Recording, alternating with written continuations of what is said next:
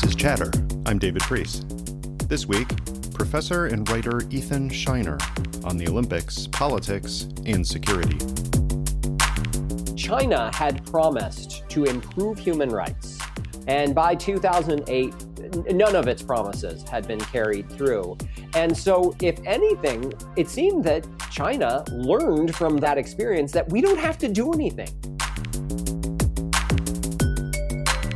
There's such a rich tradition of this now, which a lot of people are offended by, but this is the place where a lot of people have really made big statements about politics. Ethan, thanks for joining me on Chatter. Thank you so much for having me. This, this sounds really fun.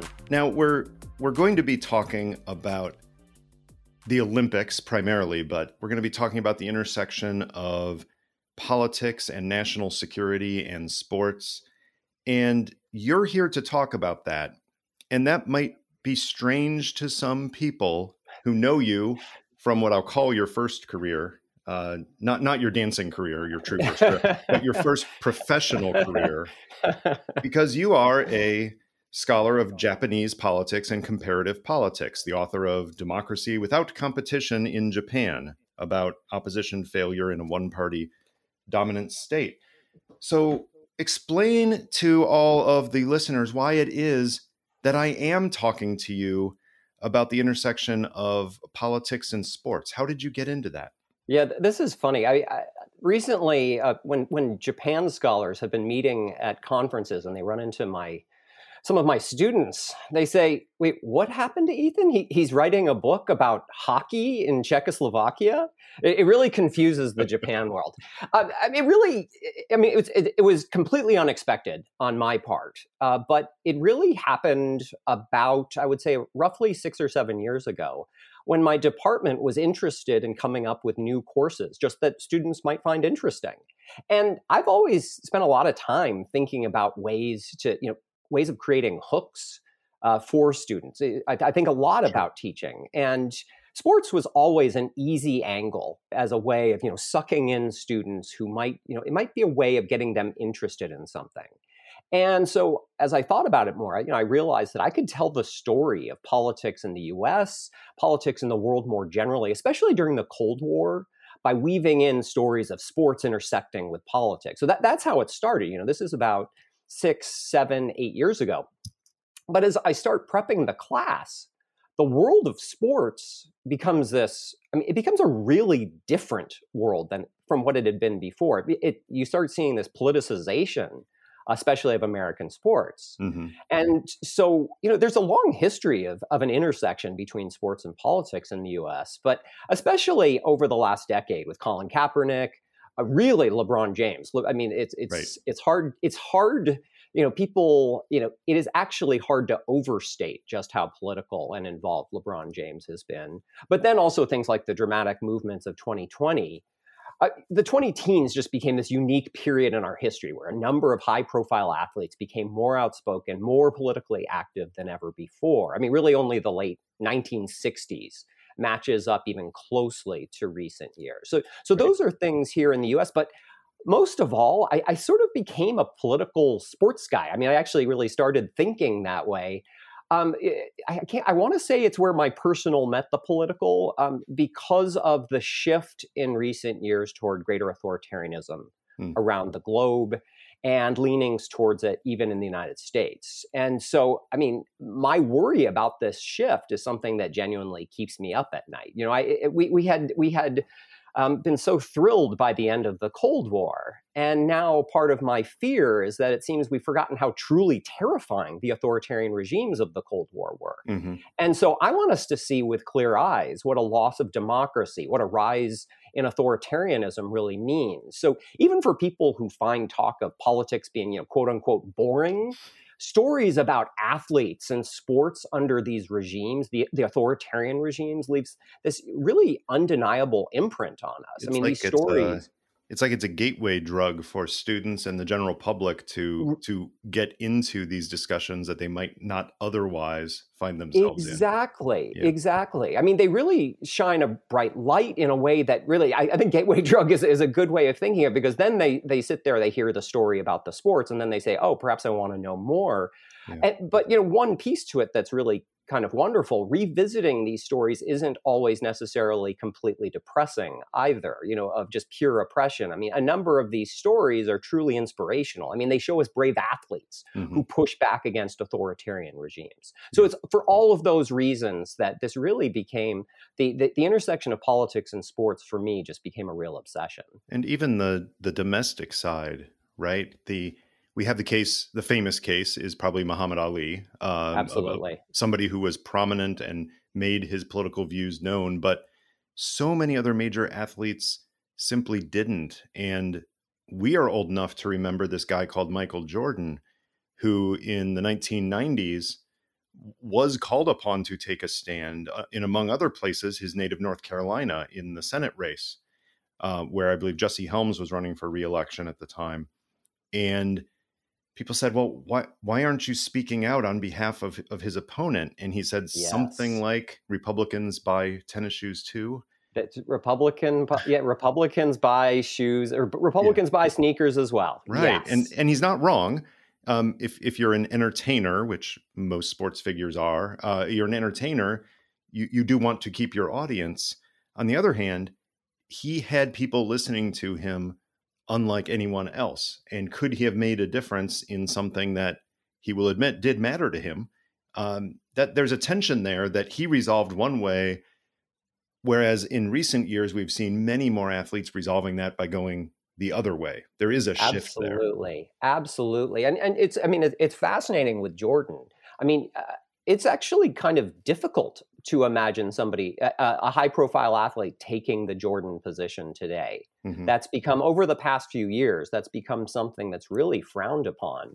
Um, but you even have, I mean, Jordan's teammate, um, you know, a, a three point champion, uh, you know, in, in the All Star uh, three point shooting contest, actually brought to the White House when the Bulls went to the White House. He brought uh, a list of issues that were of political issues that were of importance to him. Hmm. He soon found that he was out of the league. Uh, you had another uh, a terrific player, uh, Mahmoud Abdul Rauf, mm-hmm. around the same time as Michael Jordan, who um, was Muslim and felt very uncomfortable with the American anthem, the, the, national anthem played before games, and he really avoided being a part of it and got in big trouble.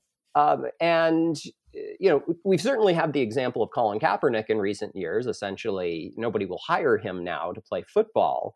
Um, but you don't have the Jordan situation, and you don't, uh, in general, have mm-hmm. the backlash uh, that we saw in the 1990s. It's become much more acceptable. Right, and yet we we still have we still have clashes. Right in the NBA, we have many players who don't want to speak out against China, and then you have uh, who's it uh, Enes.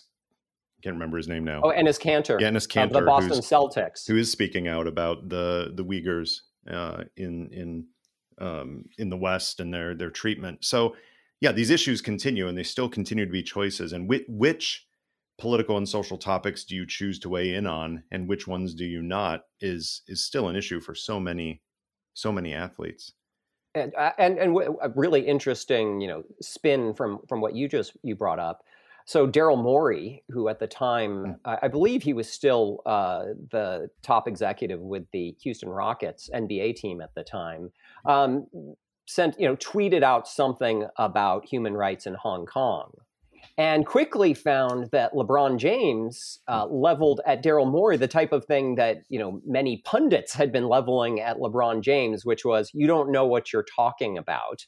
Uh, you are not educated on this issue. Right. You shouldn't be talking about issues of human rights in China. So, I mean, we even have these high profile debates even occurring between different people in the sports world. The whole um, stick to sports that some people don't want to hear their athletes taking political views. Well, in that case, political scientists like you and me can say, well, the rest of you shouldn't be talking politics, right? it, kind of makes no sense at that point. Absolutely. Um, we're we're doing this episode as the Olympic Games are beginning in uh, Beijing yet again. uh, relatively recently. Right, exactly. On uh, on their last hosting, which will it seems like probably, it feels like it was just 14 years ago. I know, and the pollution has only doubled since then. Uh, yes. Um, so we'll, we'll probably um, talk a little bit about that as we as we get through this conversation. But I, I do want to set the stage a bit, or more accurately, have you set the stage a bit because we, I will say, we collectively, um, thinking of just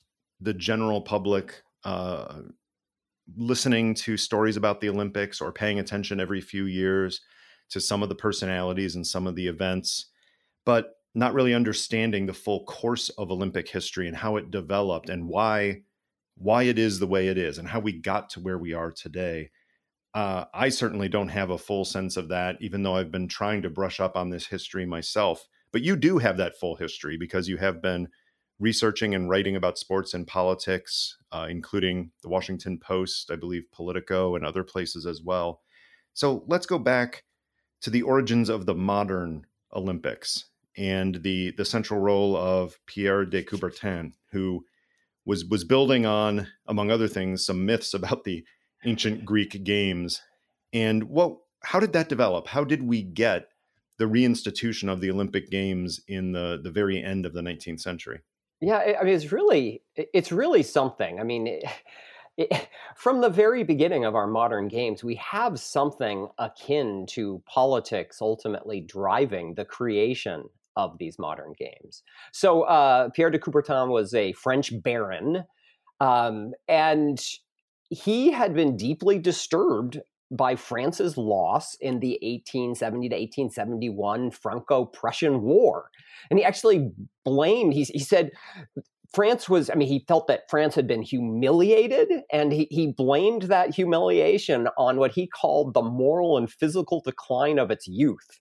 And so he had this idea that, okay, if we have something like an Olympics, what it's going to do is it's going to encourage young Frenchmen to stop loafing, and, they're going to just had better javelin throwers. exactly, we would have fended off those Prussians. Exactly. And I mean, he talked, you know, I want them running, I want them swimming, I want them shooting, because, you know, shooting was also part of early thinking with, with um, Olympic um, competitions. And so, really, his number one hope, he just wanted the French to be less easy prey for the Germans. That really was at its core his big goal. idea. Um, by the way, I, and so you know, he ultimately got this thing started, mm-hmm. and it you know back in Athens where the games had originally um, you know had started in the ancient games. By the way, fun fact: um, de Coubertin uh, in 1912 actually designed the Olympic symbol oh. uh, to to stand for what, what he did. So, so, we've got the you know the five interlocking the rings, rings, right? Yeah. Well, so there are six colors if you include the white background. Huh. And these six colors are all the colors that appear, these colors all appeared on all of the national flags of the countries that competed in the Olympics in 1912. Huh. So it had that kind of symbolism. Okay. Is that is that something that continues to this day or i thought the rings were supposed to symbolize the continents or something it, yeah they, they've got all that kind of thing in they there but originally they, they, i mean today i mean so especially now that you've got lots of african countries that have these really you know beautiful right. multicolored flags it, it, things look quite different now. You'd have to, you'd need yeah. a lot more rings or partially, you know, like break the rings up into different colors. But you uh, raise, it, it, would look quite different. You raise a good point, which is de Coubertin pulls together these games in, in Athens and then in various ways in the, the years after. But it's not until probably 1912 ish that you start to get outside of just a very pure Western European center that a lot of the competing countries, it's a very elitist event, not only in terms of the countries that do participate, uh, but in terms of yeah. the athletes themselves in in many cases. And many continents aren't even represented until right before the First World War. It's a very different games than we we see it now, almost as a showcase of nations. Absolutely. No, it, it was. I mean, it was not terribly diverse to start off. I mean, it, it was I mean, certainly in 1896, it was it really was um, outside of the U.S. I, I off the top, I guess it was the U.S. and Australia. I believe were oh no you know what there's also Chile I forgot about Chile. Hmm. so you had in the original Olympics outside of of Europe you had the United States Australia and Chile but Australia but otherwise is a funny one because I mean, the, the United Kingdom was was an empire, right? The British Empire was still kind of a big thing then, and yeah. So in a lot of those early games, you would have this this tension, which I think in many ways has carried forward into the modern era. Yes. With okay, who gets to participate and what flag do they come under? Because you have South African athletes and Canadian athletes and Yes. Irish athletes, and they're they're all British, and some of them are forced to go under the Union Jack, and some of them are allowed to have their own flag and their own team, even though they're a Dominion. It Yes. seems to me awfully complicated to just figure out who can actually have a team. No, that's that's exactly right. I mean, and this is this is something that people have had difficulty with throughout the process. Um, there have been negotiations when you have a East and a West Germany, um, when you have a North and a South Korea. I mean, then you get into all sorts of type, uh, all sorts of issues with uh, mainland China and Taiwan. But Mm. I mean, if you go all the way back to 1906, I mean, you have a really interesting case of, in, involving Britain and you know divided flags in essence and divided senses of where a person comes from. So uh, they they briefly the the IOC briefly had had an experiment where they essentially some people, especially the Greeks, had said, you know what, we should get to host the Olympics all the time. Well, there is And there is some history there, right? yeah, that's right. It- we used to do it, so why can't we do it again? I mean, it used to be we, it was much more complicated back in ancient times. Uh, De Coubertin wanted there to be different countries hosting the Olympics every four years. Um, so the IOC and Athens, though, worked out this deal where they uh, they came up with something called the intercalated games. I'd never even heard the word intercalated before um, I'd actually heard about this. And so the idea was every four non leap year even years, Athens was going to host this intercalated Olympics. And uh, they ended up, it became actually far too complicated after 1906. But they did it in 1906, and you get this incredible, you get the first really famous uh, protest where uh, the um, Great Britain was uh, it, well you had the united kingdom of great britain and ireland back in those days and if you were irish and you wanted to compete in the olympics you had to compete for well that united kingdom of great britain and ireland and there was this gentleman by the name of Peter O'Connor who, on the, the island there, he, he was he was from Ireland, and he considered the place he was from an independent country. And because of this, he refused to compete for the UK in the 1900 Paris Olympics. But eventually he says, okay, fine, I'll go to this 1906 intercalated thing in Athens. And he, he and his Irish teammates, uh, a couple of them, there were, I think there were three altogether, including him, they end up wearing green to distinguish themselves from their British teammates. That's not subtle. Yeah, it's not subtle at all. And um, he thinks he's won the long jump, and the judging, the judges declare a foul, and he insists that it was due to bias. It was an Engl- it was an English judge, an American judge. He ends up taking the silver, but so he goes to the medal stand, or he goes, or rather, he goes to receive his medal, and they always put up the flags when you're you're getting your medal, when the the, the, the various medalists are getting them, and the Union Jack starts getting raised. And he wants none of this. So he goes and he actually climbs up the flagpole to wave around the green flag of Ireland instead. Wow. Then later on in the competition, he ends up winning the triple jump, and, and one of his Irish teammates wins the silver. And they ask the officials to raise Irish flags. They, they won't. So the men go parading around the stadium with their green Irish flags. And this is before, obviously, uh, television coverage broadcasting this around the world. But but word got around. That is, if people hadn't thought of these games as an opportunity to speak out for a political cause or create some kind of a security challenge for the organizers, now now the seed was planted. Absolutely. And there's such a rich tradition of this now, which a lot of people are offended by. But this is the place where a lot of people have really, uh, us, you know, made big statements about Yeah. politics. Yeah, the- Absolutely. when you talk about political statements at the Olympics, most people probably the earliest thing they would go to is is not this 1906 no not so much yeah that, that's not I, I, think you just made it up but they would probably go to the the intersection of you know world war and everything that that seemed to play out in 1936 berlin so mm-hmm. berlin berlin finally gets the games and of course by then hitler is in power and there's a whole lot of attention being paid more so than i think we realize now to the idea of boycotting the games should should countries even go given the nazi policies towards well basically anyone not not seen as of the Aryan race, right? So talk to us about how that how that developed, how the potential boycotts were discussed, what the security issues were at the games, and then and then what happened at the games themselves beyond the the one image I think people have is this idea of Jesse Owens sticking it to Hitler by exactly. winning. But the story exactly. the story goes a little bit deeper than that. Yeah, the and, and I will tell you, this is I mean, there are so this is one of the richest stories. Um, and actually, there's a, a really terrific book uh, by Andrew Maraniss who mm-hmm. writes. Um, he, he writes, I, I guess we'd call them young adult books about the intersection between social issues and sports. They're they're really terrific. And he's written a book called Games of Deception about the 1936 Berlin Olympics, specifically about basketball. Basketball was played for the first time in those games. Um, so I, I, really recommend people check out Andrew's book. Again, it's Games of Deception.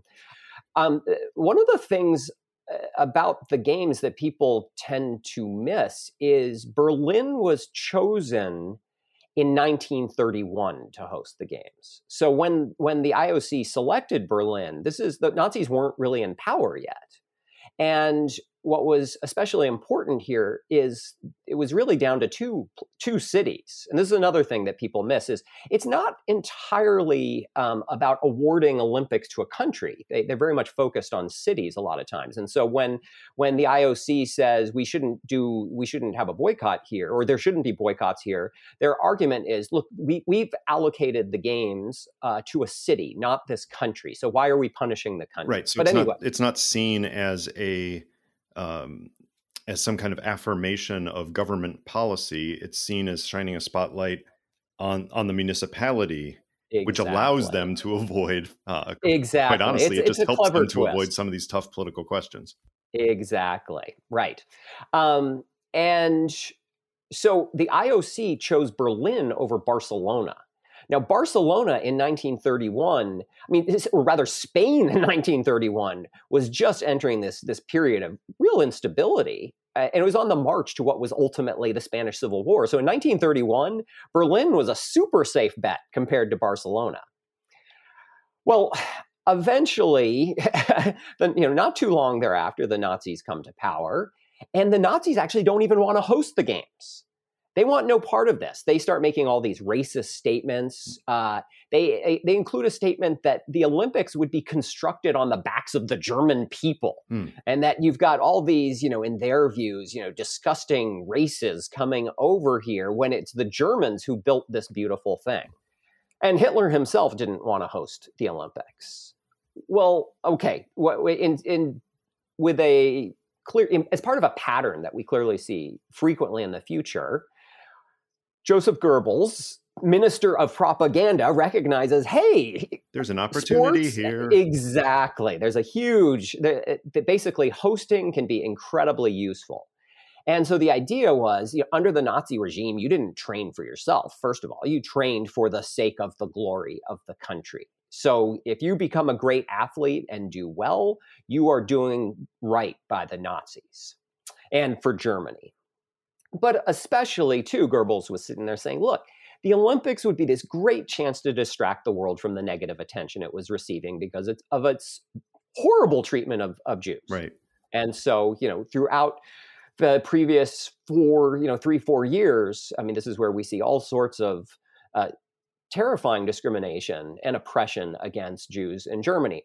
And so the idea then is uh, Germany could use, and Nazi, the Nazis could use the games to show how respectable Germany was, show how successful. I mean, and this is another pattern in the future. We see this all the time, and this is something that uh, the there was. We'll talk probably more about boycotts later, but the Soviet Union was very unhappy to have the games boycotted in 1980 in Moscow because it was a chance to show what a beautiful city it was.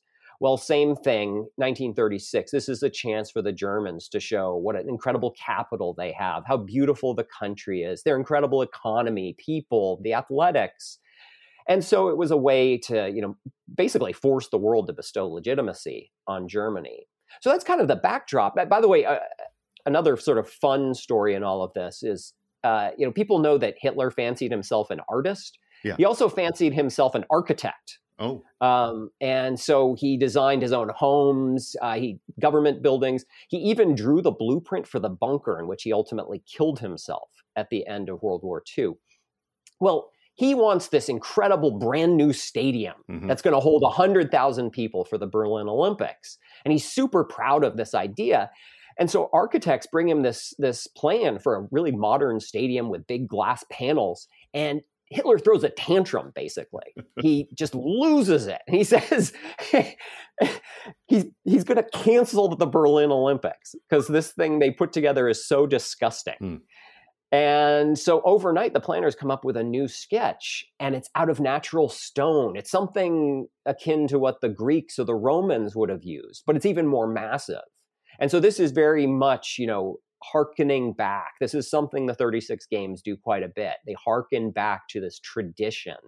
Uh, the, the, the torch ceremony is introduced for the first time in 1936, mm. taking that back to the Athens game. They even have the torch relay where the torch is brought from Athens all the way to Berlin. Well, Hitler loves this whole concept.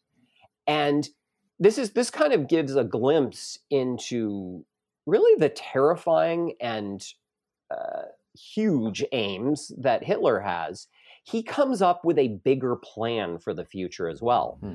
So the it was understood that it, it, Tokyo was going to host the 1940 Olympics. Right. Um, but Hitler says, okay, cool, Tokyo, you host the 40 games.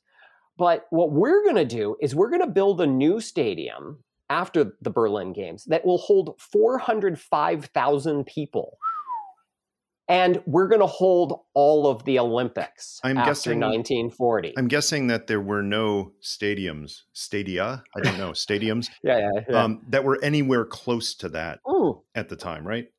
I, I, mean, is there one now? I don't I think mean, so. You can get over a hundred thousand into several stadiums. Uh, Absolutely, well over a hundred. Uh, maybe I don't know some of the biggest one, but you know, nothing even approaching. So I'm imagining then no. that that would have been even more outrageous. Exactly. And I mean, it really gives you a glimpse. I mean, I, I think more than most things you could have seen at the time, uh, this really is a, a window into just what Hitler was thinking. If they're going to be hosting all the Olympics, it means they're the center of the universe. It means yeah. they've probably taken over every place. And 405,000 people. I mean, this is this is the ultimate megalomania too. I mean, this right. is all eyes will be on him welcoming everybody there. Right. Um, so that's a pretty it's, quick. It, that's a pretty quick turn from we don't want to host the games and yeah. have all of these undesirables come to we are going to make this the center of the sporting universe because in their minds Germany will be the center of the universe uh, by then anyway. Um, exactly. But then they actually have to play the games. So when they do the athletic competition, yeah. uh, in the in American collective cultural memory, it's boy did Jesse Owens stick it to Hitler. He he showed Hitler that his views about race were wrong because Jesse Owens did such a good job. But yeah. there, there's there's a little bit more going on in 1936, right?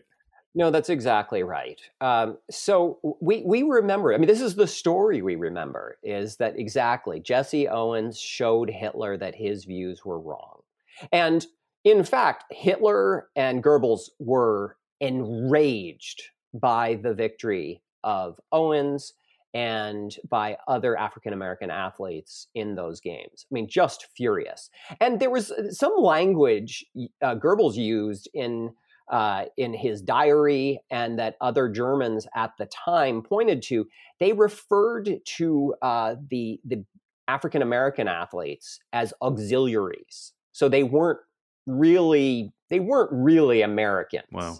And in fact, you know, they used language to suggest that they considered uh, the black athletes sort of subhuman. So it was you know, the implication on their part is, well, you you you have this. You cheated. You brought in you know non-humans in a sense wow. into this. Huh.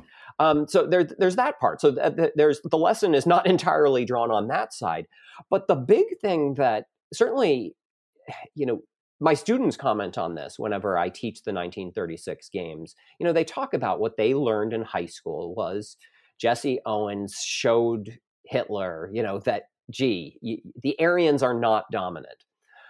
Well, okay, in 1932, the United States had been by far the dominant team in the 19, in the Los Angeles games. Now, not, uh, there was actually limited outside participation in those games, um, so it, it was the whole world wasn't coming over in 1932. But be that as it may, Germany in the 1936 games completely dominated the pod- the medal podium. Uh, Germany won you know, nine more gold medals than the United States and 33 more medals total than the United States. I mean, Germany absolutely dominated those games, and that's something that we've forgotten in large part because you know uh, the victors get to you know define history. Right. And since we won since we won World War II, we get to define what happened in the 36 games. That's a good point. That's a good point. Now we we mentioned earlier the the British Empire, but there were other empires here, and I think in 1936 there was an issue because the Japanese had been expanding their empire, and wasn't there some clash over some some athletes uh, that were competing under the Japanese flag? Yes, this was um, this is one of those um, really powerful, um, very painful, but also uh, one of these stories that you know. I, I, said there were there were pieces to these stories that were sort of uplifting. I mean, in, in a way, this is one of those as well. Um, so Japan had formally annexed Korea in 1910. So I mean, Japan was controlling Korea, and um, there were plenty of people in Korea who had, you know, who, who had never seen a Korean flag before. Um, when the 1936 games roll around, you know that kind of thing. The Japanese were imposing the sense on Korea that you are Japanese. Well, it and and by the way, if you wanted to compete in the 1936 games and you were Korean, well, you had to essentially say that you were Japanese. You were going to wear the Japanese um, um, uniform. Mm-hmm. Uh, you were uh, going to have to take on Japanese names. Um, and so there was the the greatest marathon runner in the world at the time was a Korean gentleman. A family name was Son. So Son Ki Chung was his name, and Son goes off to uh, to the Olympics in, in Berlin, and he's forced to take on the Japanese name Son Kitei. Um, you know, a different way of writing the name and different, you know, uh, uh, different first name, and he goes and he wins the marathon. And in fact, uh, one of his teammates uh, takes the bronze medal again they're they're forced to run under the Japanese flag and name. And so there's this really moving picture of these two men accepting their medals or listening to the Japanese national anthem wearing Japanese uniforms and Son is I mean this is this is one of these clever little things that people have found a way to do uh, in the Olympics, he's holding a little a baby oak tree to his chest. Hmm. And what he's doing with it is, and his teammate, the, the bronze medalist, later said that he was really envious that his teammate had done this. Well, because he's holding the oak tree to cover the Japanese uh, wow. insignia. now, meanwhile, the two of them, the two Korean men, are looking down and they they called it this is in what they call um, silent shame and outrage they're so devastated hmm. by what they're having to do here hmm. um, and i mean it's they, are crushed that they have to do this as part of being japanese now i will say um, in sort of a lovely spin um, precisely 50 years later he goes uh, son goes to a ceremony in the United States where uh, there's there's a monument there to Olympic marathon winners, and they formally changed the name and nationality Oh, of wow. Seoul. So exactly 50 years later, and really cool thing in the 1988 games in Seoul. Sohn actually carries the torch into the Mhm. stadium for the opening ceremony, and he gets this standing ovation Yeah. from 80,000 people there. So there's that beautiful moment. But again, these are these are 50 years Long later, to get there. and Yeah. this is very much about uh, the, the politics of the time. Well, you, you you talked about the tension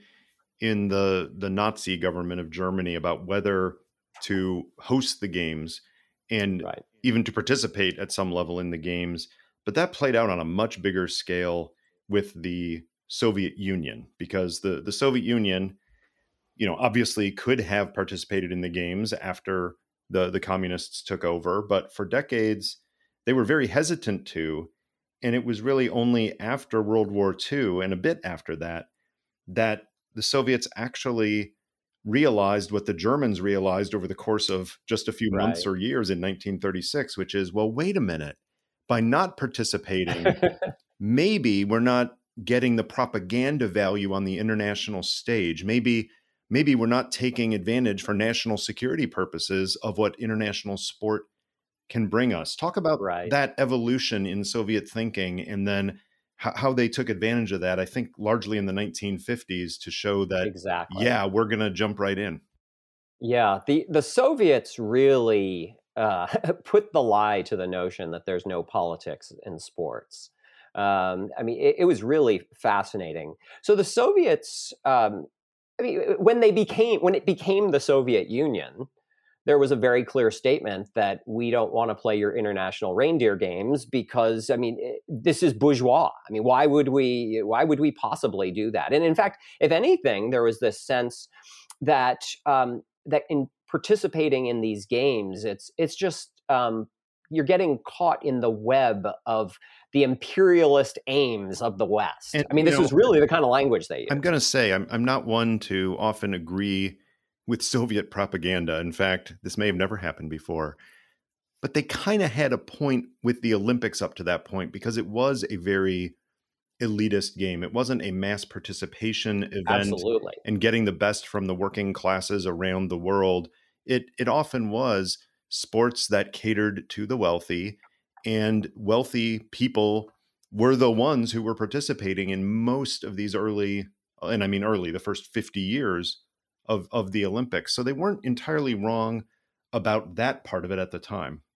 Absolutely. I mean, first of all, you there you were not allowed to be a professional athlete, which will which will get really interesting, and I'll, I'll talk about this more in a moment.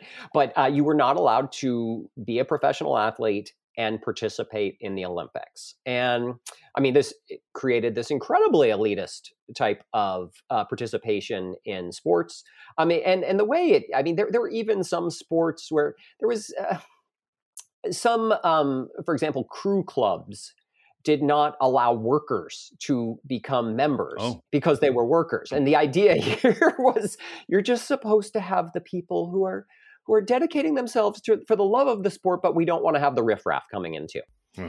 And th- there, there was this sense of yes, you don't want to have uh, professionals because really that's just gonna that's gonna cheapen the sport. This Right. should just be the people who are doing it purely because they love it. So when did the Soviets turn around their thinking and kind of make that shift to let's take advantage of this? Exactly. Okay, so the Soviet Union had been fairly insulated until World War II.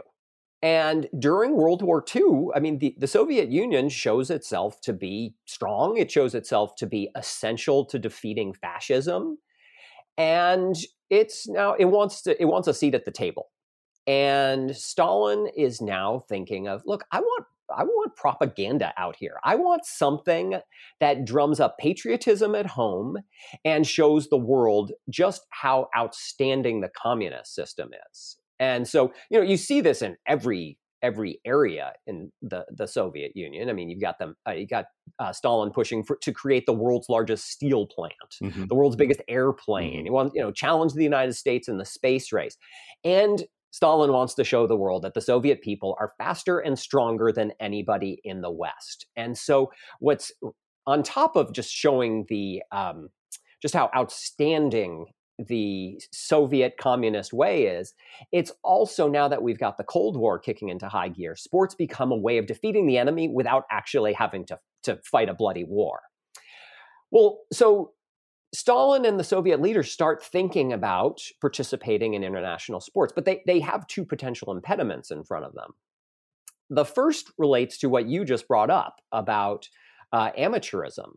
To participate in international competitions, uh, most participants have to be amateurs, mm-hmm. and the Soviet athletes weren't. Um, in part, there were there was some professionalization of sports leagues, um, just in terms of uh, clubs paying their players and, and basically having um, trying to get the best players. But also, the Soviet government was actually uh, encouraging its athletes to succeed by giving them bonuses. If you, you know, if you win, a, if you get a gold medal in some sport, right, you get a bonus. If you set a world record, you get a bonus. And I'm guessing the International Olympic Committee (IOC) at the time did have rules against this and, and at least you try cannot, to enforce them? Exactly. You cannot do that. You cannot get paid for your sport. Um, it, on top of that, I mean, the, the, Soviets came up with some clever ways around this where they, um, a lot of their best athletes were officially in the military or security forces. So they would join, for example, the army team in fill in the blank.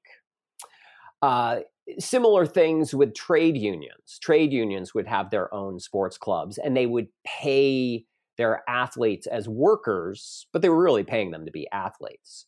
So eh, the, the world knew this was going on, and the IOC really wanted to globalize the Olympics and just said, okay, the, the Soviets say they're not paying their athletes. And we see that, okay, maybe they're paying people to be in the military, but that's okay. And essentially, they're just willing to go along with the idea. So so uh, so the Soviets in this way get past the first impediment. They're able now to participate, but there's a second impediment that the, the Soviet leaders are thinking about, and that is it's only you, you could it's only good propaganda for the Soviets if they actually win. And Stalin's really scared that the athletes are going to lose. Oops. And so one thing he does is he throws a ton of resources into uh, the country's athletic programs, but he actually says we will not compete internationally unless we are likely to win. And so the leaders in the Soviet Union pull in coaches. They pull in the leaders of the, they actually have what's called a sports committee, a Soviet sports committee. And they make people come in and say, Do you promise that you will win? And if That's they. pledge to make, isn't it? When you, yes. When you haven't been competing internationally and you don't even know if you can. Yes, exactly. And so if they said yes, then the Soviets would say, okay, you can go, but then they would fire the head if the, the team would lose. If the, the say the sports bureaucrat or the coach would say, no, I can't guarantee, because who can guarantee that sort of thing? The, the leaders would say, okay, well, you can't go. So this is kind of tricky for a little bit. Well, and the, the, Soviets send a delegation to the 48 games. They see, okay, look, I think we can be competitive. So they say, okay, we're going to send athletes to the 52 Summer Olympics in Helsinki. The Soviets perform really well in the Olympics right off the bat. But okay, here's here's the thing. They win the second largest number of medals. And that is shameful to the leaders. Not good enough for um, Stalin. Not good enough. And so the leaders are really displeased. The United States has more medals. What was most upsetting to the Soviets in, in those games, even more than um, taking second place in the total number of medals, in 1948, uh, Yugoslavia had been part of the Soviet sphere, um, but had broken away from the Soviets. I mean, it remained communist, but broken away from the Soviets in 48. So in the 52 games, uh, the, the Soviets play Yugoslavia in soccer, and Yugoslavia wins. And the Soviet leadership is enraged. Yeah. I mean, we, we start getting the, we get uh, Beria, the head of the security forces in the Soviet Union, chewing out uh, sports leaders. And the Soviet government actually disbands the Central Army Soccer Club that had sent most of the players to the Olympics because of this failure. Huh. However, the Soviet Union then, quote unquote, rights the ship and from after 52 just dominates the olympics typically winning more medals than any other country. Now a big part of that is what i think you mentioned earlier which is they said if we're going to compete internationally and if we would lose face uh, by losing we're going to invest a lot in this. a lot. So they put the resources into it and prioritized this in a way in, in order to take advantage of the the propaganda value.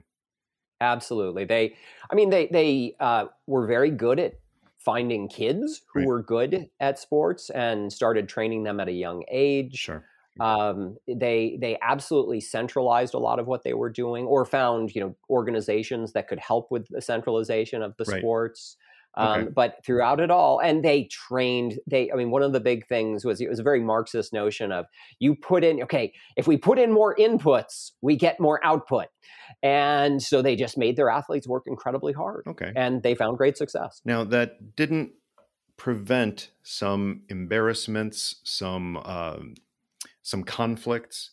Uh, you already mentioned the tension between the Soviet team and the Yugoslav team in in soccer, but in 1952 and then in 1956, there were some some prominent issues that came up. In 52, I think it was with a, a Czechoslovakian athlete, and then in 1956, the uh, was it water polo and and the Hungarian team. So talk through those two instances and what they reveal about the the tensions within the the Soviet bloc itself. Yeah, I mean, you're you're you're you're coming to me with some of my favorite stuff. I mean, I, you know, as you as you mentioned at the start of our conversation, I started out as a Japan scholar, um, and as I started learning more about this incredible the incredible intersection of sports and and politics over the years, I was blown away by the number of times the country of Czechoslovakia made an appearance in the stories I came across. Hmm. I mean, and and Czechoslovakia is really it's it's stunning the number of ways that I mean it's a pretty small country. It was a small country. Mhm. It's now broken into two different countries, Czech Republic and Slovakia, but it was about 15 million people. Um, it was a country that tended to be forgotten by the rest of the world. It was, I mean, it was the rest of the world gave it up with the Munich Agreement in 1938, in part because they just, you know, um, Chamberlain, the, prime minister of Britain at the time, said, you know, nobody cares about, nobody thinks about this place. Well, Czechoslovakia in 1948 um, had carried out a communist coup, and that was backed by the Soviets. And so became a repressive, horribly repressive communist regime. Uh, that you know, uh, all private property was you know nabbed by the government. Uh, you couldn't travel freely. You certainly were in anything you said. Uh, somebody was going to hear, and you could be imprisoned for what you said. Uh, people were um, there were there were show trials in which innocent people um, ended up ultimately being executed for things they had never done. So in the middle all, of all of this, though, you get some incredible athletes. And the greatest athlete in the country was a guy by the name of Emil Zatopek, who is uh, considered one of the greatest uh, runners of all time. Some people hold him up still as the greatest middle distance runner of all time. And he he was this little guy. I mean, he was a skinny guy, and he would he his form looked awful, like he was about to collapse at any moment. His face, he looked he looked miserable. He looked like he was going to die. His face was just in this horrible grimace. Well, he was such a dominant runner, and in the 48 games, he had won the 10,000 meters, and uh, he had, I believe, come in silver, gotten the silver in the 5,000.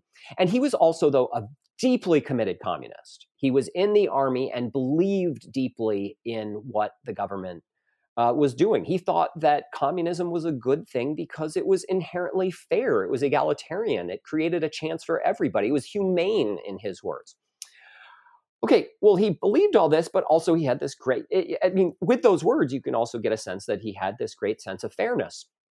So in 1952, Czechoslovakia had made a point of really punishing anybody whose family pushed back against the regime. And so in 1952, there's a gentleman by the name in Czechoslovakia by the name of Stanislav Jungwirth, who had won uh, the Czechoslovakia's 1500 meter track championship. So he qualified for the Olympics, but because his father sat in prison uh, you know, for political dissidence, um, Jungwirth was not permitted to go to the games. And Zatopek said, This is ridiculous. He's a great runner. He should get to go to the games. And he refuses, he, meaning Zatopek, uh, the, the great hero in Czechoslovakia, refuses to get on the airplane to go to the 1952 Helsinki Olympics. He says, I'm only going if Jungwirth gets to go. Well, okay, so the Czechoslovak officials blink. They agree to send both of these gentlemen. But at the same time, this is all going on, there's a document that goes to the uh, the defense minister of the country. It goes to the inbox of the defense minister that the document is proposing the exemplary punishment of Emil Zatopek. In other words, mm. for standing up to the regime, he may ultimately get imprisoned and possibly sent to something like the uranium mines. And is all of this is, is all of this known at the time? At the time, Zatopek knew he might be in trouble. Now, he didn't know that this document had made its way through the system. Um, he knew, though, that he was taking a risk in doing this. Um, he didn't know necessarily just how bad it would be. So Zatopek goes off to the Olympics. He knows he, he doesn't have a sense, though. I better do really well in these Olympics because uh, people are going to be unhappy with me, and I don't know what they will do to me when I get back. He proceeds to have about the greatest eight days an athlete has ever had in any sport anywhere ever. He um, he wins the 10,000 meters, which is typically his best event, very easily. He wins the 5,000 meters, which is it's a little shorter and so a little tougher for him. But he it's it's it's this is for people who are interested in watching such things. Go to YouTube and watch Zatopek 5,000 meters. It's one of the great races you'll ever see where you know he's falling apart near the end three guys pass him and then some, somehow it, with this horrible run and grimace he, he wins the whole thing. But okay so this is this is all well and good but he also says you know I, am a little worried here. Um, I, I, really I, I, really need to do well in these olympics. Um, so he's never won he's never run a marathon before but he says okay you know i run a lot. Why don't i run the marathon too? He just he just jumps in and so he just, yeah, he just said, "Can I, can I, can I do this, please? Can I, can I join you guys?" And there's this hilarious story. He at the start of the the marathon, he he figures out who the likely uh, lead is going to be, the, the, the likely you know front runner, and he goes up to the guy and says, "Hello, I am Zatopek." and basically, the idea is he's going to stick close to him, and the guy's you know keep away from me.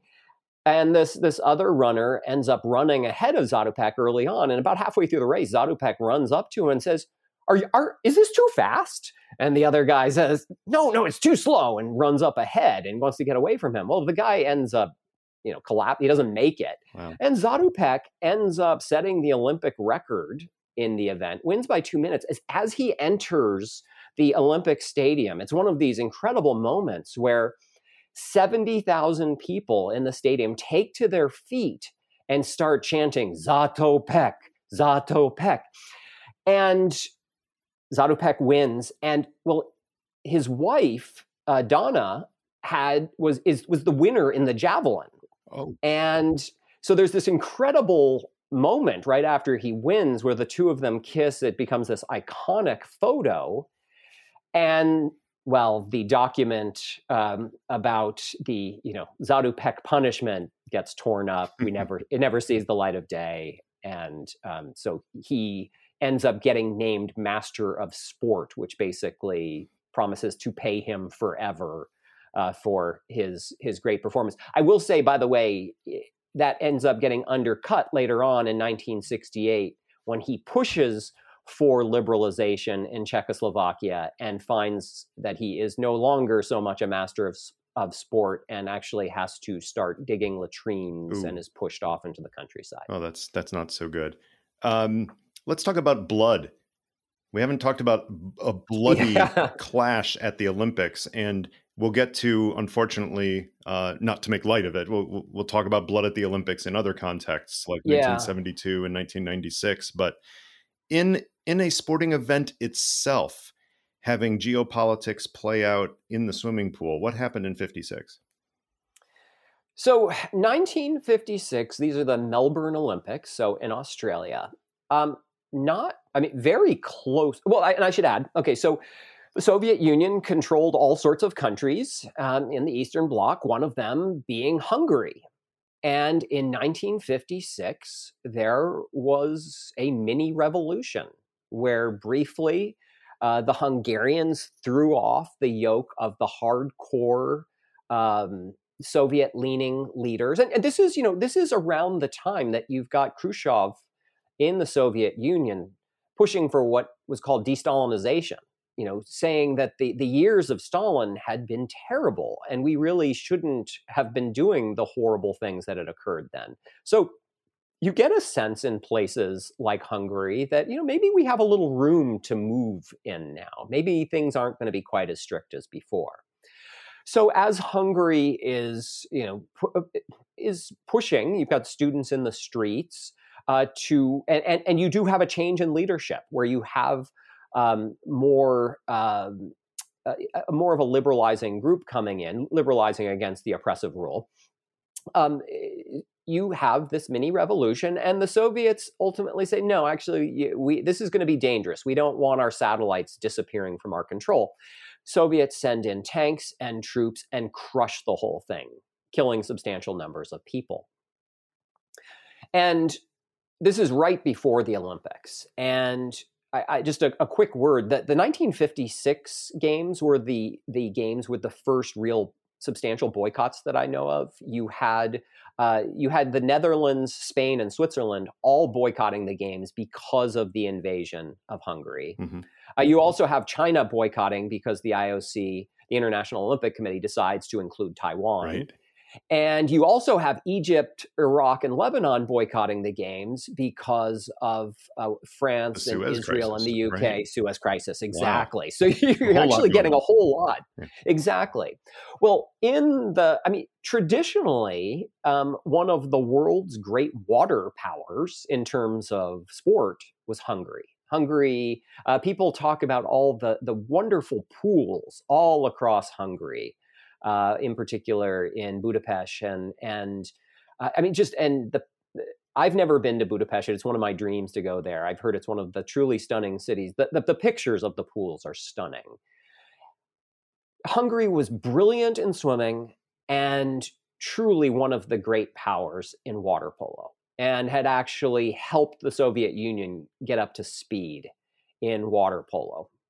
Well, with the invasion in 1956, uh, Hungary was the clear favorite, uh, but um, it wasn't clear that they would get to go to the Olympics. And I say favorite in water polo. Um, ultimately, at the last second, they get to go. And sure enough, they end up facing off against the Soviet Union in the second to last game, in the qualifier to go to the gold medal game. And um, one thing the Hungarians were doing is because of the revolution, they hadn't been able to tr- to train much over the time leading up to the games. They had been, you know, kind of put into a safe location, and so they're in terrible shape. Um, so part of what they do is they decide that they're going to try and get the Soviet players exhausted, and so they are beating up on the Soviet players and basically talking a lot of trash. And the Soviets are getting really frustrated with them and fighting back. And uh, the Hungarians are winning the game fairly handily.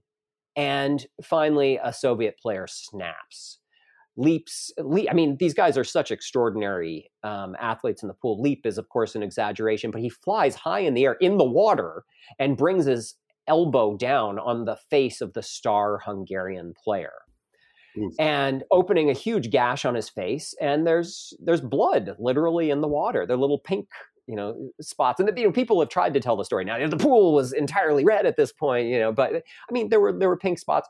The the the guy Ervin Zador gets out of the pool and he's dripping blood and people in the crowd are enraged. They are ready to attack the soviet players. Hmm. and um, Hungary, you know, wins the game. Zador can't play the final, which actually harms Hungary's chances, but Hungary wins the gold medal. Um, but this is the the number one thing people remember of these games is the blood in the water game, and you know, it wasn't entirely political, but there was a strong element of it sure. for sure. And you end up getting a bunch of Hungarian players defecting once the games are over uh, to the West. They never want to return to Hungary. Now we have these tensions between countries and the de facto politicization of the games in various ways. But that's not what the IOC clearly wants. That's not what the people who are in charge of the overall effort want. Now, by now, I presume Pierre de Coubertin, sorry, Baron Pierre de Coubertin is no yes, longer. Yes, the title's important. Yeah, he's no longer running things uh, by the 50s. But there, there is someone, Avery Brundage, who who is a key person in Olympic history as well, and he had very firm views on politics and how they should not play a role in anything to do with the Olympics. Uh, explain that a bit here. Absolutely. So Avery Brundage, um, I tell my students, Avery Brundage is probably the most important person ever when it comes to the Olympics. Um, and uh, I introduce him in the very first lecture I give in my class on politics and sports. And he's, I continue to talk about him until about 80% of the way through the class. He, um, he was a central figure in the Olympics from 1936 through 1972. So he was the dominant figure throughout that period. Wow. And he was born, he's an American, uh, born in 1887, and he actually competed in the 1912 Summer Olympics. He participated in the pentathlon and decathlon. He didn't win any medals. Both of those events were won by his teammate, Jim Thorpe, who then, you know, the Native American, right. who um, who had his medals stripped because he had played a little bit of semi-professional baseball a ah, few years earlier. Violating the amateur rule. Violating the amateur rule. Mm. Avery Brundage believed deeply in sports and he believed deeply in keeping sports, uh, the politics out of the sports. He thought that fundamentally, uh, sports could do so much good for the world. He, he he had kind of a gross elitist notion of sports, but he also had you know he had a real sense that sports actually brings people together and I, I, you know that's that part is really a, a, really lovely notion. I mean it's it's really kind of a beautiful thing. It's a way of bringing people together.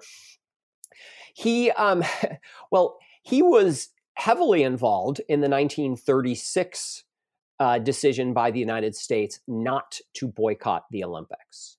Um, he had been at the center of the leadership of the american olympic committee and in fact, 1936, people don't know how close to boycotting those games we actually came. Um, so it, there was a 1935 Gallup poll in which 43% of Americans actually favored boy- boycotting the Olympics, which is a stunning number. It's also stunning they even polled for that kind of thing back yeah, then. It shows exactly. that the Olympics were taking on some importance to the American people. Absolutely. People cared about that. Well, Brundage Brundage was noted for strong arming his way into all sorts of things. Um, he really he, he was um, very much a dictator with anybody underneath him. He was very quick to, for example, in, on the on the um, ship to the 1936 Olympics, there was a female athlete who who he felt was partying too much, so he kicked her off the team. She had been drinking too much on the on the boat, oh. and so he said, "You're off. You're off the team." Um, well, he led the push to avoid the boycott, and in his argument, he actually he had he made a lot of sense in a lot of this. I mean, for one thing, he believed politics should be out of sports; that this is fundamentally about sports. Uh, he um, he made an exceptionally reasonable point when he said at one uh, it, when he was confronted with um, the issue of African American athletes and the games, he actually said there was a bit of hypocrisy when it comes to the issue uh, relating to black athletes. He said uh, something to the effect of, you know, uh, "These black athletes don't fear in Germany the discrimination they encounter in the American southern states." So in part, he's yeah. he's kind of raising yeah. this point. You know, look, you know, you know, it's sort of the the whole glass houses thing. You know, perhaps we shouldn't be throwing stones. Okay, so he really did believe all this stuff. Uh, I will add, however, he owned a construction company that was all set to build the new German embassy in Washington, D.C. after the 1936 Olympics. Hmm. He also, and he, um, if you look at the reading material he liked to peruse, there was a heavily anti Semitic bent. Hmm. Um, and he went to Germany in 1934, sort of on a fact finding mission. Mhm. He kind of walks around, meets with leaders in Germany then, he comes back and says, Oh, nothing bad's being done to the Jews. Oof. Um, Yeah. So uh, he's tricky on this front. So throughout, he's always pushed we must hold the games, we must hold the games, we must hold the games. Along the way, though, um, and, and so one of the strongest statements he ever made was in 1956 um, when he talked very much about, you know, as people were talking about boycotting um, those um, those games, um, he he he kind of raised the point about the whole politics thing. I mean, you know, about this issue of are we really going to cancel everything every time there's a problem with politics? And so, and he actually says very specifically, look, we live in this imperfect world. If participation in sport is to be stopped every time the politicians violate the laws of humanity, there will never be any international contests. Hmm. Is it not better to try and expand the sportsmanship of the athletic field into other areas? I mean, this is Yeah. That's a good point. Yep. It's a very reasonable point. Now, where it gets kind of sketchy, I mean, I, I think he, he's he, we can we can agree with this one. What gets kind of sketchy is in certain Olympics, you have the organizers of the games, perhaps the host city, actually carrying out atrocities in order to be able to successfully host the games. Right. So this is where the blood is being spilled for the sake Of of, the the. And I- athletes. That's different. And this was this was beyond 1956 then, but he he had made that claim, and then it was only at, what a decade later in 1968 Mexico City, which was probably the worst up to that point security situation facing an Olympic Games. Right? Weren't there Absolutely. crazy protests and shooting into crowds before the games started? There's a ter- there's a devastating story from 1968 in which uh, there were students protesting in Mexico City. Not they weren't protesting the Olympics. They were protesting what was essentially oppressive behavior by the government. Um, you know, things involving you know freedom of speech and control over the university. But I mean, at its core, they were protesting, uh, you know, a, a repressive regime. The regime sent in the police. Uh, We're talking about there was a demonstration by students. This was very close to the time of the Olympics. There are helicopters flying overhead, there are snipers, there are security officials coming in, beating and shooting students. So hundreds of students end up getting killed here, and those uh, for the sake of the games. Fundamentally, the the Mexican government talked, the Mexican president talked about how we're not going to let a bunch of students ruin our games. And there was there was not serious discussion given to halting the games as a result of of this uh, you know, atrocity. Again, this was being done for the sake of the games. It's one thing to keep politics out, but it's another to inject Right. you know right. violence for the sake of it so brundage of course throughout this doesn't want anybody boycotting doesn't want anybody protesting in 1968 uh, the, the african american athletes hated brundage Mhm. they thought about boycotting the games and one of their demands was actually uh, we want brundage out as president of the ioc he had after his bringing the united states to the 36 games and calling off and making sure there was no boycott he actually um, became a, a major official within the IOC Hmm. and eventually becomes president. He um, he wants no part of people boycotting in 1968, and he continues to be the head in 1972. Hmm. And people tend to think that he handled what was an atrocity in those games Yeah. very poorly as well. Well, let's um, all for the sake of including the pol- all for the sake of keeping politics out of sports. Yeah, I want to I want to touch on Munich in 72 in a minute, but let's close out Mm-hmm. 68 first because you did have the famous protest by the Black American athletes. Um, yeah. and the backlash that came from that with people saying uh, keep politics out of sports. What are you doing? That people didn't like that. But you've written about a different display in 68 which didn't get doesn't get as much attention now but actually shows yes. the hypocrisy on the part of some people who claim politics should be kept out of sports because people had a very different reaction to a different display tell that story exactly well just for a little backstory first i mean so in the lead up to the 68 games, a lot of black athletes, a lot of African American athletes specifically, eh, people from the United States, were considering boycotting the Olympics. Um, they ultimately didn't do so, with, with, with uh, significant exceptions. Um, Kareem Abdul Jabbar, then Lou Alcindor, actually chose not to. I mean, he was the best amateur basketball player in the world. He chose not to uh, try out for the U.S. team um, because of issues of racial discrimination. He wanted no part of the 68 games. Um, but aside from you know a small number of exceptions, for the most part, the top athletes all decide to go to the games from the United States. But a number of black athletes say we we need to take a stand in some way. And so when Tommie Smith, who is one of the leaders of the movement, wins the gold medal in the 200 meter, uh, dash, and John Carlos, another American, uh, takes the bronze. The two of them go on the medal podium as the national anthem is played, and they each wear a black glove that they hold to the air with a black fist. Well, Brundage immediately, and again, the, the, these athletes refer to Brundage as Slavery Avery. Um, they despise him so much. And Brundage calls the US Olympic Committee and says, if you do not send, in his words, those boys home, uh, I will suspend your entire team. And so, next thing you know, Tommie Smith and John Carlos are on a plane back to the US and are forever banned from the Olympics. And so, so the, you know, and there's um, a lot of white America found what they did disgusting. Brent Musburger, the famous um, sportscaster, has um, said some pretty um, powerful and negative things about what they did, referring to them as black stormtroopers at the time. Ooh. Well, there was a real split within America at the time. Yeah, there was there was a lot, a lot of a, a, lot of whites were very uncomfortable with what Smith and Carlos had done, um, and in part their their argument was you don't you, on the medal podium you stay you keep absolute perfect decorum. Mm. Decorum is the key.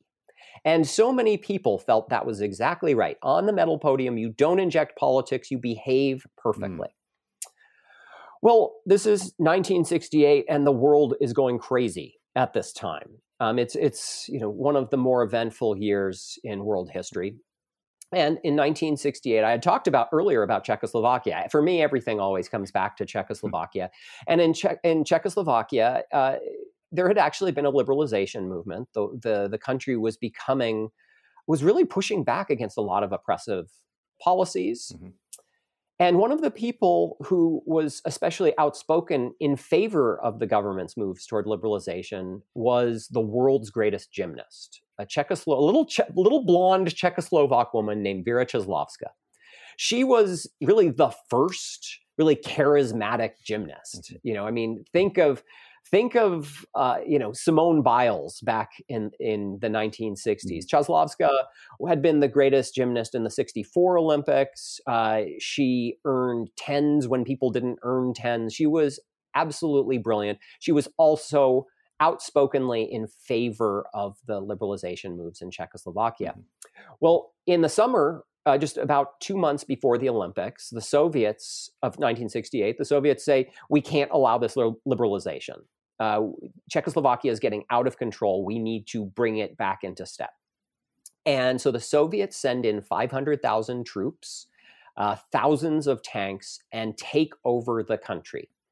And Čáslavská, you know, having been outspoken politically, is scared. And she goes and hides in the countryside, wondering, am I going to get to go to the Olympics? Now, she's in the countryside, and so she doesn't have a lot of ways to train. So she does, um, I mean, I, I think you once referred to this as think of think of Rocky from Rocky Four right. training out in the wilderness. Yep. I think that's exactly right. She's swinging on tree branches. Uh, she's walking across. You know, she's she's practicing the balance beam, except it's it's a tree limb. Um, you know, she's shoveling coal to keep up the calluses on her hands. And she ultimately does get to go to the Olympics. And she is the absolute story of the Olympics in terms of her incredible performance. And uh, she essentially wins everything except there's a there's a little bit of a catch. Um, on the balance beam, uh, there was some questionable judging. You know, intelligent people can disagree on this. Mm. She felt that she was robbed, and so she got the silver hmm. medal, mm. and so a Soviet gymnast got the gold. Um, on the uh, floor exercise, Čáslavská performed brilliantly. At the last second, right before medals were uh, allocated, the judges said, Oh, you know what? We made a mistake earlier. And in fact, there's a Soviet gymnast who should be tied with you for the gold medal. Hmm. So in each case, hmm. Čáslavská goes up to the medal stand. And at some point during that receiving of medals, the Soviet anthem is played. Hmm. And for, for the gold medal winning Soviet. And in each case, Čáslavská turns her head down and to the side away from the Soviet flag. It, people knew what was going on. Uh, there was a quick comment by Jim McKay, the ABC analyst at the time, of this is no accident. Mm-hmm. So this was a very clear stand mm-hmm. on the medal podium right. that she was taking. And she gets in no trouble whatsoever. It, it, at the Olympics. And in fact, if anything, there's a survey right afterwards that shows that she is the second most popular woman in the world be, be, behind Jackie Kennedy. Wow. So what- of course, Čáslavská then goes uh-huh. home uh-huh. and then gets in massive mm. trouble for her outspoken political stances and she actually is no longer able to travel mm. she's kind of kicked out of the gymnastics world and she ends up having difficulty getting work. Now briefly there's another story it's not olympics related but uh, around this time the tension between the soviet union and the czechoslovakians plays out on the ice rink as well. Uh, give us just the the quickest outline of that and how that actually is one of the most compelling sports and politics stories out there this is my all-time favorite one, um, and this is what I'm actually writing a book on right now. Is the way hockey in Czechoslovakia really had the politics and the sports completely overlap with one another, and in particular, I um, I've talked to uh, there, there's there's one family that was heavily involved in this. So there was there were two brothers, Jaroslav and Jiří, and they come from this little tiny town and they have this best friend from the town and the three of them are the greatest you know three of the greatest hockey players in the country and they all hated the communists um, at a young age Jaroslav and Jiří's um, father had lost his butcher shop to the communists so they hated from from the age of six mm. they loathed the communists well 1968 comes the Soviets invade. These men are furious, but they're hockey players, and they are playing in a sport where the greatest team, the greatest national team in the world is the Soviet Union. The people of Czechoslovakia at this point are miserable. They've been invaded. They feel helpless, like there's nothing they can do. And well, the World Hockey Championships were supposed to be held early in um, 1969, so seven months after the invasion the the hockey championships are supposed to be held in Prague, but they get moved because there's far too much uh, instability f- flowing from the Soviets invading. So they move the games, the the championships, to um, to Stockholm, Sweden, and they uh, so they have these matches where they know they are going to play the the Soviets. And back home, everybody is saying, look, we have no freedoms anymore. Right. And in fact, they had believed that before they hadn't even been allowed to, to win against the Soviets. They believed that they were forced to lose. That's what the people mm-hmm. thought. They thought that their players were throwing the games. Mm. And they thought, you know, we ha- we need some sign that we have something that's still ours, some sort of freedom that we actually have. And, and people in Czechoslovakia were obsessed with hockey. So these guys go off to Stockholm and a bunch of them. So on the Czechoslovak jerseys, they have uh, a communist star. And these guys take black tape and tape over the communist star. Hmm. and to indicate we hate communism. And most of all, we hate the Soviets. And they go and they defeat the Soviets twice. And as the Swedish crowd is chanting the name of the Czechoslovak leader over and over, the leader who had been, who's ultimately forced out of power by the Soviets. And after these victories, the people at home take to the streets. They're so thrilled by the victory. People who don't even care about hockey, they take to the streets. And next thing you know, there, there are half a million of them in the streets. Mm-hmm. And they, they start attacking all things Soviet, including the Soviet airline office. It's this incredible moment where sports actually shapes the people back. And home. didn't didn't you find that it inspired a whole generation of Czechoslovakian athletes, including NHL players, even Martina Navratilova? It so I the the title of my book is Freedom to Win. Mm. And the reason for that title is I interviewed Martina Navratilova not about her tennis career, but about these hockey matches. And I said, you know, what did you think about them? And she said they meant everything to us. She was she was about 12, 13 years old at the time. Um, and she remembers vividly watching the games on TV and losing her mind over them. Mm-hmm. Um, and her family was going crazy. And they felt so much tension. And when the Soviet men lost, when the Czechoslovaks won, she said it meant everything to us. It gave us hope. It gave us the sense that we had the freedom to win. Yeah. And yeah. I mean, this powerful image that there was something still that the Soviets couldn't take away from right, them. Right. Well, it wasn't that much uh, later when the 72 Olympics came around and we had the perhaps the ultimate tragedy at an Olympic Games. Most people know the story of the Palestinian Black September uh, attack on the Israeli athletes. Um, but could you give us just a sketch of the the security situation that led to that and how the Olympic Games were were changed as a result? Yeah, so I mean the security situation was was typically quite lax. Uh, if you go way back, I mean, there was this incredible video footage of a woman approaching Hitler in the 19, I believe it was at the swimming pool in the 1936 games, and she suddenly snaps his picture. Um, you know, you could get that you know, a matter of feet away from him. So uh, going back, there. See that, that security was surprise me too much because um, I, I, remember seeing in one of the Indiana Jones movies that Indiana Jones got face to face with with Adolf Hitler. So I know it's possible.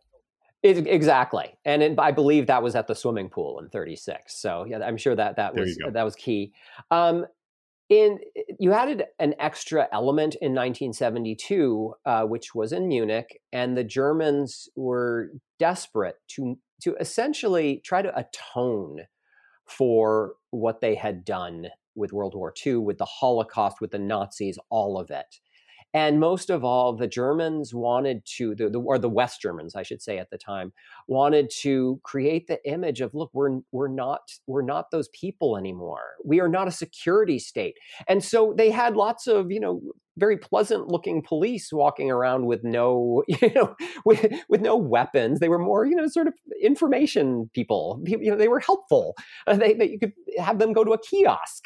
And so they were completely, and they were completely ill prepared, in part also just by West German law that prevented the use of security forces in a lot of situations. They were ill prepared for any sort of action that involved actually having to pull out guns and stop people.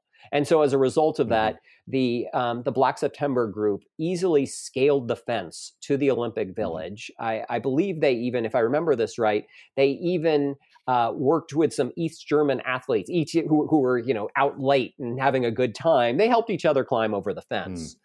Um, so there there was essentially no security, and so it was very easy then, both for the Black September group to get in. Uh, to the the Olympic Village to get to the Israeli athletes, but also made it incredibly difficult to know what to do you know in terms of if you wanted to try and storm them mm-hmm. and and you know break get the hostages free at that point they had taken these these israeli athletes hostage right and in the games since then of course security now is a paramount concern and you know bidding on the olympics includes a security plan and exactly. things have changed dramatically uh, uh, but by the way just one one quick uh, addition on the 72 yeah. thing um, that just highlights just what is so powerful about holding Olympics um, you know, so so countries had used the games Mm. before to try and you know build, you know, try and build uh, highlight the achievements of those countries. Uh, so Germany, Mexico being examples. You also had groups like you know Tommie Smith and and John Carlos in '68 Mm-hmm. highlighting you know injustice. We really had this with the terrorists in '72. I mean, they explicitly they said they were sort of apologetic for ruining the Yeah. games, but they said, "Look, what were you supposed to do? You offered us a showcase." that we can we can show our possibility to they said millions and even billions of people Right. and it was thanks to this that the name palestine was repeated all over the world Mm. so Yeah. they really took advantage of that fact We have a couple of other stories I, I want to get to in our time that we have. You've talked a lot about boycotts and attempted boycotts or possible boycotts, and the stories of the the American boycott of the Moscow Games in 1980 and the 1984 Los Angeles Games. Pretty straightforward, you know, Cold War politics, Right. uh, invasion of Afghanistan, and revenge. Um, but 1976 had an interesting boycott angle that tends to be forgotten because of them. What's the what's the story with the Montreal Olympics? yeah so the 76 olympic boycott i mean it's the one that nobody knows um, despite the fact that it had a large number of countries 28 countries boycotted the 1976 olympics and the um, the sense immediately afterwards was that the boycott didn't have a clear effect. But I, I think this actually highlights important subtle ways that boycotts can really impact things. That it doesn't, you, you don't, for example, if people had pulled out of the 36 games, it's not like immediately Hitler and the Nazis would have said, you know what, you're right, we need to be nicer to Jews. Um, things are subtler, they take longer. So in 19, 1976, the boycott was directly related to the country of South Africa. So South Africa's apartheid, you know, kept the black majority separated, separate from the white minority, and put the black majority in, in a horrible, I mean, just faced terrible discrimination. So over time, South Africa, beginning in 1964, was banned from the Olympics and all sorts of international competition. Well, Brundage, by the way, Avery Brundage wanted to include South Africa, repeatedly wanted to Of include South did. Africa in the Olympics. Of course he did. And in 1976, New Zealand's rugby team, so New Zealand, one of the great rugby powers of the world, and South Africa, which adored rugby, um, New Zealand's rugby team ignored an embargo on competing in sports in South Africa. New Zealand sent a team to compete with the South African rugby team. So, just days before the 1976 Olympics opening ceremony, 28 African countries announced that they were boycotting the games to protest the inclusion of New Zealand, of all countries. You know, it's, Wow. it's funny, you don't think of people. theory of boycotting. exactly. So, it, as I said before, in a lot of ways, it's seen as a failure. There, there wasn't a major effect at the time, but it really did change um, international consciousness about apartheid. It really raised, it, it really um, raised the anti-apartheid movement's profile. Um, lots of international interest, um, and so you get in 1977, the British Commonwealth agreed to discourage contact and competition between their athletes and sports organizations, teams, and individuals from South Africa. And I mean, this is a year after the boycott.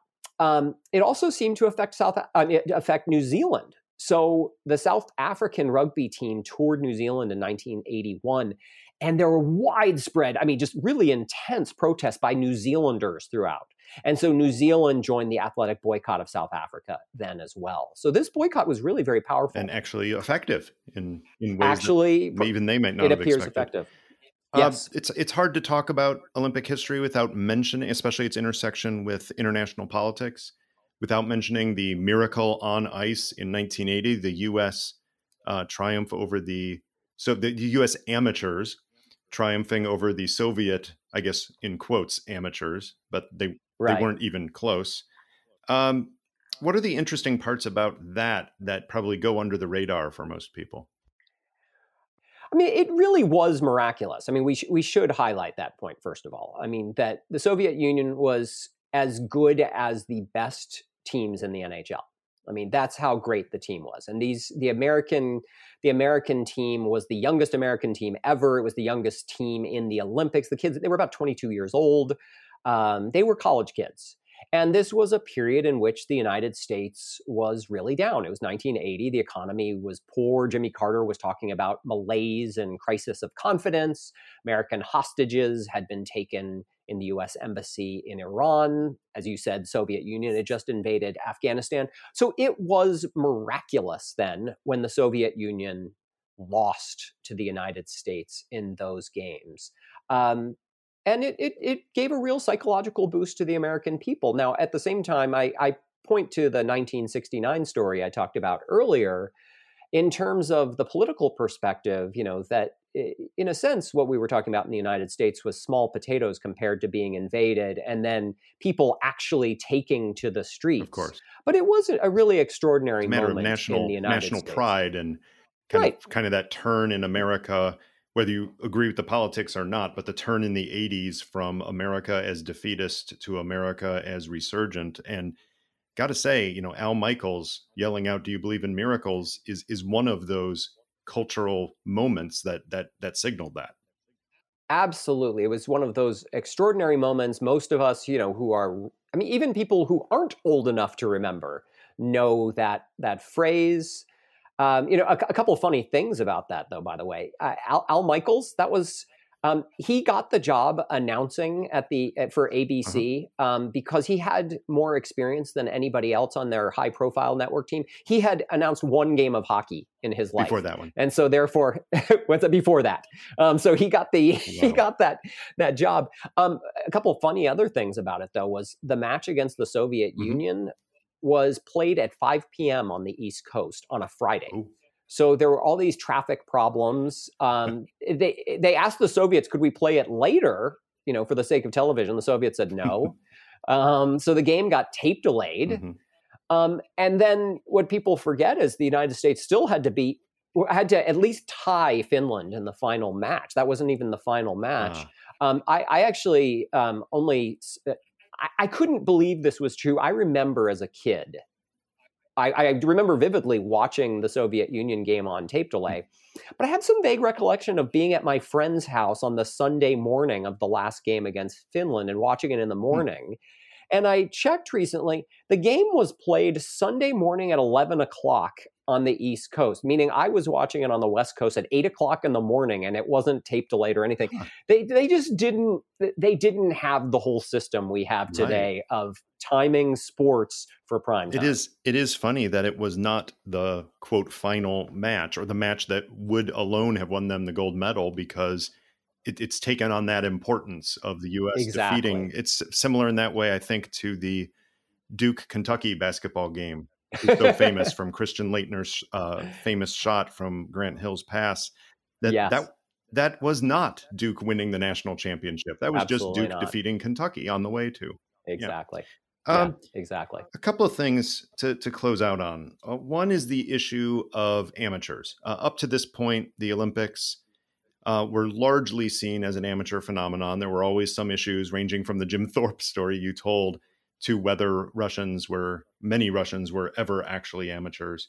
But starting with 1988, some professionals in some sports, and then with 1992, I think, if memory serves, that was the year of the Dream Team, the NBA Yes. all stars going to the Olympics and just decimating the competition. Um, how has that shift from amateurs to professionalization uh, within our lifetimes? How has that affected the perceptions of the teams and affected the politics of sport? This is, I mean, abs- this is a really tricky one. I mean, there, there were all sorts of issues before in terms of professionals. I mean, what, what do you do if Jim Thorpe was professional in a different sport? What do you do about communist countries? What do you do about athletes on college scholarships? I mean, there, there- this is really tricky. And so, in a way, the fairest thing was just to avoid it and just allow anybody to compete in the Olympics. Um, few things have gone along with this. Um, oh, and I should add one other thing. 1988, there were professional basketball players in the Olympics, just not for the U.S. And the U.S. took the Right, bronze that right. year. and so not a coincidence that 92 we start seeing the the, the dream team and the professionals coming mm-hmm, in mm-hmm. Um, i guess one of the things that people have frequently argued about in terms of pushing against boycotts is it's this sense that look this is the one chance people have. When you when you're an amateur you gotta you can't stay an amateur athlete for that long. Um, if you know if you're not getting paid to be an athlete you have to go and do something else at some point and make some money. And so you frequently hear this this um, call that it is unfair to the athletes to boycott games well, with professionals now, you uh, you very much get these people who come back over and over and over. And uh, again, and I, by the way, I shouldn't. I some people you just have the sweet spot. If you you are perfectly in your prime, and this is the only time you're going to mm-hmm. make it, and I I, yep. Completely sympathize with those people. I mean, that's a terrible situation to lose your chance to compete, and this is your one chance. But you see so many people now compete in the Olympics three, four, five cases, times. yeah, in some cases across decades. Exactly, and um, so in that sense. Um, I worry less about boycotts as being unfair to a lot of the mm-hmm. athletes. In fact, a lot of these athletes, now that it's mm-hmm. professionalized, the Olympics are just one more professional opportunity for right. them. Um, you right. know, they they're they're getting paid in so many other areas. Um, yeah. So yeah, and I have a vague recollection. A lot of my recollections these days are vague, but I have a vague recollection of us talking maybe many years ago that I said something with full confidence, and you rightly cut me down when I said something like, "Well, 1972, you know, changed security." You know, for future Olympics, and you nod. And then I say, and of course, 1996 really was the next ramp up on it.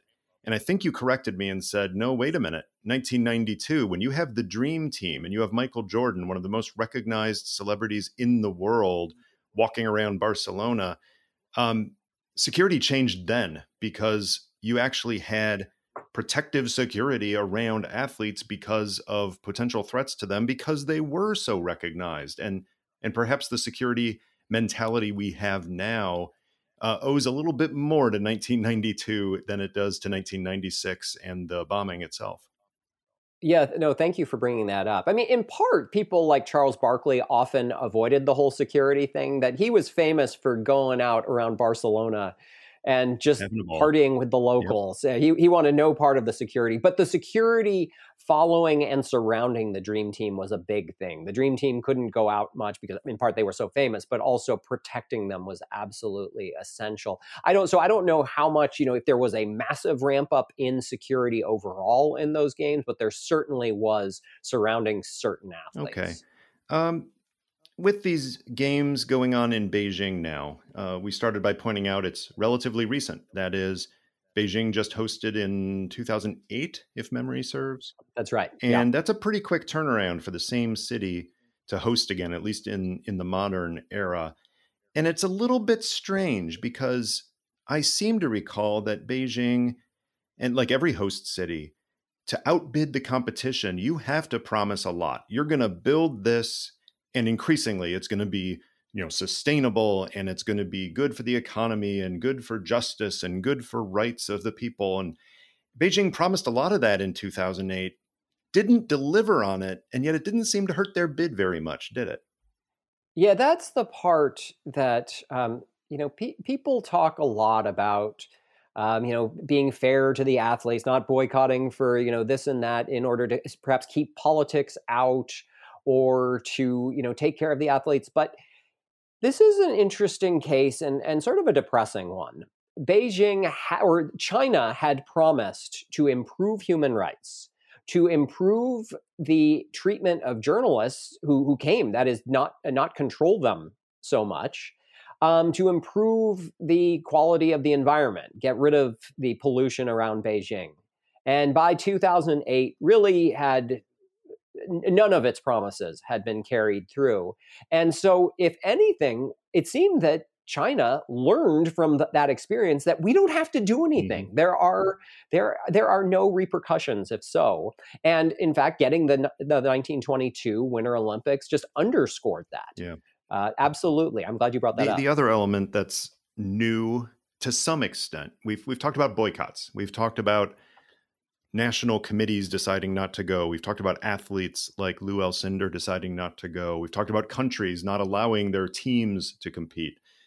But this year we have something called a diplomatic boycott, which yeah. which was a new phrase to me. Uh, may, maybe it's happened before, but I didn't I didn't remember one. What do you what do you make of this? The fact that we're going to protest. Um, you know, Peng Peng Shuai in China is a big issue. Mm-hmm. The tennis star who uh, right. still unclear exactly how she lost her freedom and to what extent. The oppression of the Uyghurs is an issue in China. The issues you just mentioned are an issue in China. But we don't want to keep these athletes from competing. So we're just going to prevent, you know, a few high level officials from going along and cheering them. What do you make of that? I mean, the number one thing I make of it is that people learned a lesson from 1980 when Jimmy Carter uh, had us, the United States, boycott the Moscow Olympics. People were very unhappy about it here.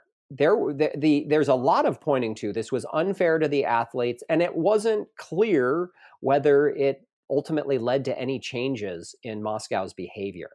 And so to this day, I think people always forget about 1976. They forget about 1936, how perhaps we should have boycotted in 36. And instead, they point at 1980 and say, look, this didn't work. And so we want to be able to have our cake and eat it too. And also, ideally, let's not get into a trade war with China. Yeah, understandable. Uh, yes. There's a lot more at stake, sure.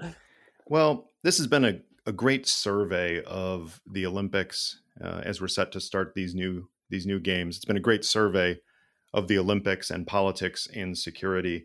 Uh, but we won't end there because we end each episode of Chatter by reaching into the so-called I, Chatterbox and pulling I out fear a the random question. So let's see what the Chatterbox has for you. Oh dear! In what country other than your own would you most like to live, and why? Oh my goodness!